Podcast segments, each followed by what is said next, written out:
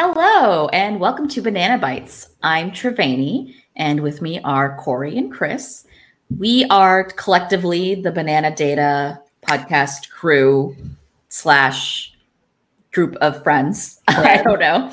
Um, and we we host these Banana Bytes every other week, um, as you've probably seen.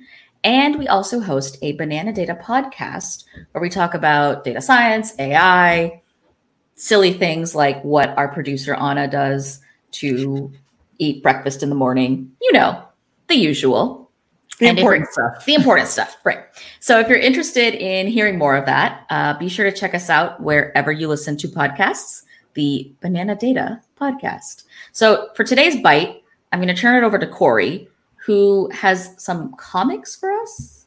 Yes. Thank you, Triveni. Today, you will not be seeing my face so much. We will be using a lot of vis- visual aids. Um, today's episode is is investing your time in code worth it. Um, we will be talking about primarily in terms of writing script to automate processes. So, if you want to write a script to automate a process to subscribe to the Banana Data podcast, please do so. And if you want to write your uh, question or comment in code, we'll try to decipher it in real time. So just bear with me it, uh, while I share my screen really quick, and we'll get started. So uh, both of our uh, visuals will be from XKCD, which is one of our favorite web comics. Um, and the first one is about automation. I spend a lot of time on this task.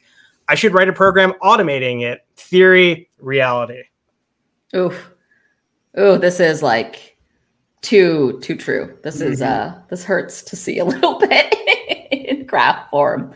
I think I think this happens. I mean, this happens to me a lot because I think, well, if I'm smart enough to write this thing once, I should be able to write it in a way that I can do it 10 times or 100 times or however much I need need it done.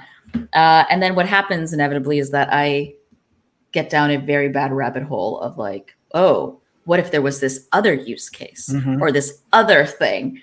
Uh, and next thing you know, I'm I have no free time. Yeah. There's always uh, a- an element to more features that could be added or more anomalies that you could deal with or so on and so forth. Um, but I think what this ongoing development in the reality section of this this uh, this comic is saying is like, um, you know, finding that fulcrum between the 80% and the 20%, you know, the 80 20 rule where you get 80% of the benefit from 20% of the work. Um, I think a lot of the times we can get the biggest bang for our buck for something that's going to be replicable and easy to automate. And then maybe for the last pieces, for the perfection aspect, having kind of a human in the loop to, to do the last uh, bells and whistles or the extra touches to make sure it's all accurate. Um, but not, as you said, Triveni, sort of falling down that rabbit hole of just constantly, constantly developing this script to get better and better when in reality, it's doing a pretty good job already. Yeah. And especially because then, you know, like as you get more and more down that rabbit hole, your code is also going to get more and more complex, Mhm. um, which makes it harder one to to maintain and do that ongoing development, Mhm. and then two, it does it does take a lot more time. And so, is it really worth it? I don't know. I think I think the automation part, you know, as much as you can actually get a quick win out the door, um, you know, you should do that, but then be willing, like you're saying, to to let the rest happen by, But- by a human. We're we're being told that um, how the world is supposed to work in the future about how like the greatest potential threat to you know long term productivity or uh, job status, economic uh, economy stuff along those lines is the theory part of this cartoon where automation takes over. Everyone has every free time. No one has a job anymore because everything is taken over by automation and AI. But what's reality going to actually look like if the most important job in terms of uh, replicating the theory above is code, code, and more code? Hmm. Well, so I, I first of all, like I think I just take issue with the whole idea that our world is going to automate away all of our jobs. Mhm. No, the nature of work is going to change, which it has already in the past 10 years. It has already in the past 20 years. The Industrial Revolution changed the nature of work, right? So I'm not worried about that. We'll always find something to do. Um, but will we be doing the same kinds of things that we are doing now? Probably not. Um, and if you will allow me to get even ever so slightly political, which you know I, I don't like to do at all. I think that what this means is that we need to start changing the way we educate people, um, you know, basic K through 12 education, even so that more folks are enabled in the future to be working on the ongoing development, to be working on the actual ma- maintenance of code that is automating some other process that you know humans no longer need to do. Mm-hmm. Yeah, there's always going to be an element of continuing that, uh, finding the new, next challenge and, and creating the next solution. And you know, once you have that solution, there's more challenges that generate, and uh, you know that iterative process is going to continue no matter what. Yeah. And I think being able to automate some of the big things uh, those big things then become small things over time, and then there's newer, bigger things to attack. So even if there's continuous automation and more and more code, not only do we need people to maintain that code and, and be on, on the cutting edge of thinking about these problems in a unique way, um, but there's always going to be brand new problems that that arise. Yeah.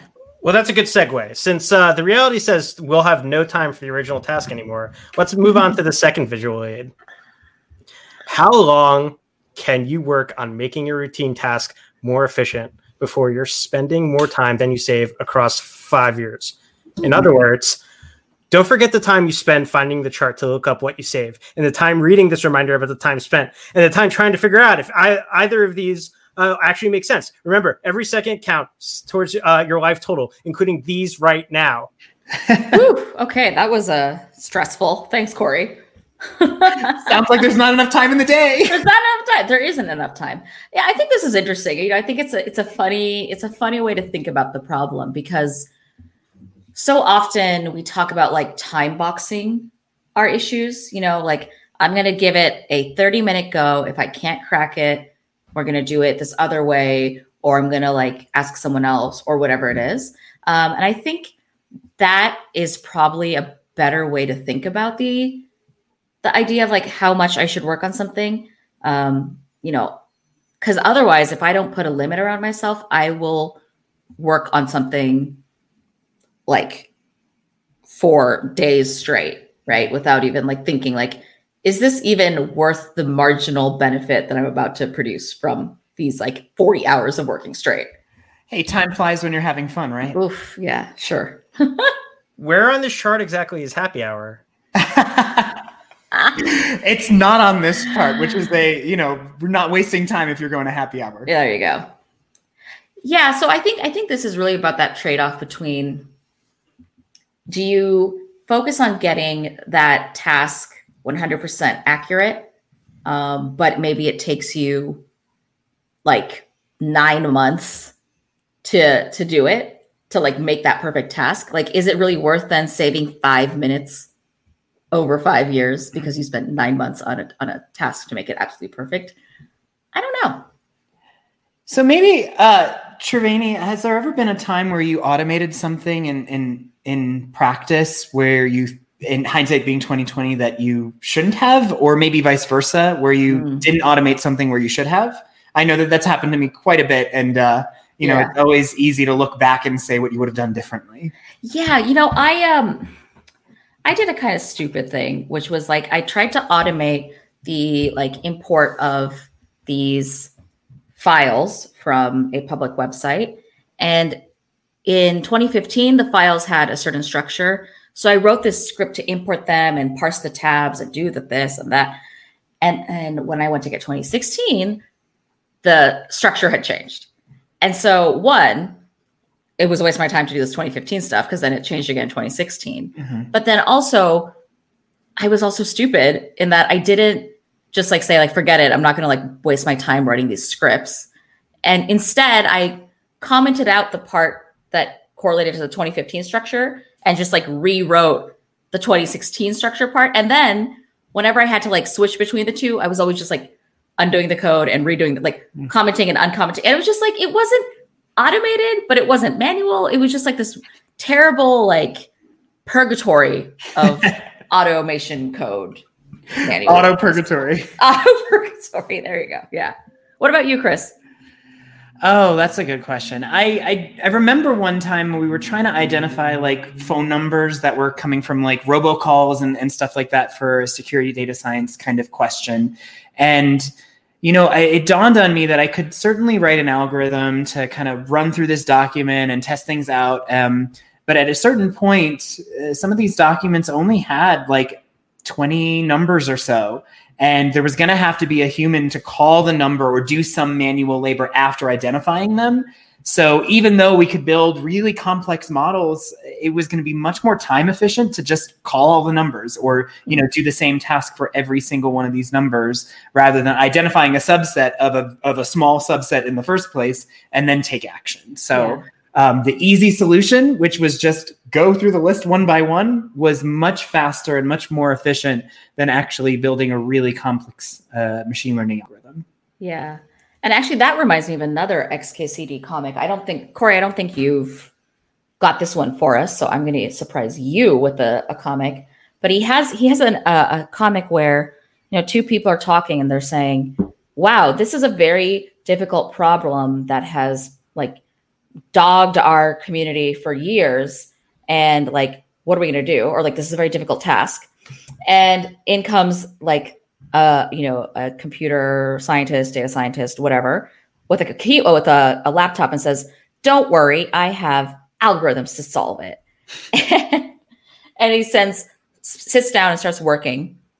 And then six months later he says oh this is a really tough task I have a question actually. While I have the yeah. two experts here, if you're saving five minutes over five years, um, can you like monetize that? I mean, like, is if even if you're if it doesn't seem like a big accomplishment, is that like potentially labor saved, money saved? Could you actually be uh, could that actually be critical to the bottom line of a company, even if it's just mm. five measly minutes? Yeah. Well, I mean, it's about scale, right? Like me saving five minutes of my own time, you know, writing a script to get these Excel sheets in eh, we're not really going to save a ton of money. But imagine that there's a thousand analysts in a big enterprise pulling in data from some like external source. Uh, and you know the fact that it's automated now saves them five minutes each. And when you multiply by, by a thousand, you know it's it's the benefit speaks for itself. And actually, I have some clients that do that, um, especially those who need to rely on external data sources. They automate those processes, and then they're off to the off to the races. Yeah, five minutes doesn't really sound like such a long time, especially over the course of five years.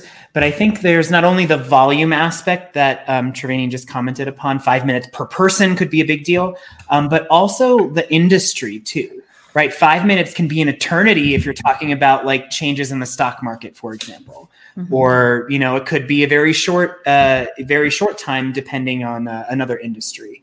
Um, so that shaving off of seconds per day or seconds per week or whatever can actually be really groundbreaking. But you really do have to, as always, consider the context and the application, and um, you know, again, the return on investment for that time as it translates to money or whatever the case may be. Yeah. So the conclusion that we should invest our time in code, and I should stop talking with you and go enroll in some sort of code academy. Well, you don't always need to code, right? There are a lot of tools out there that actually can help you do good automation and, and things like that without having to know a lot of code.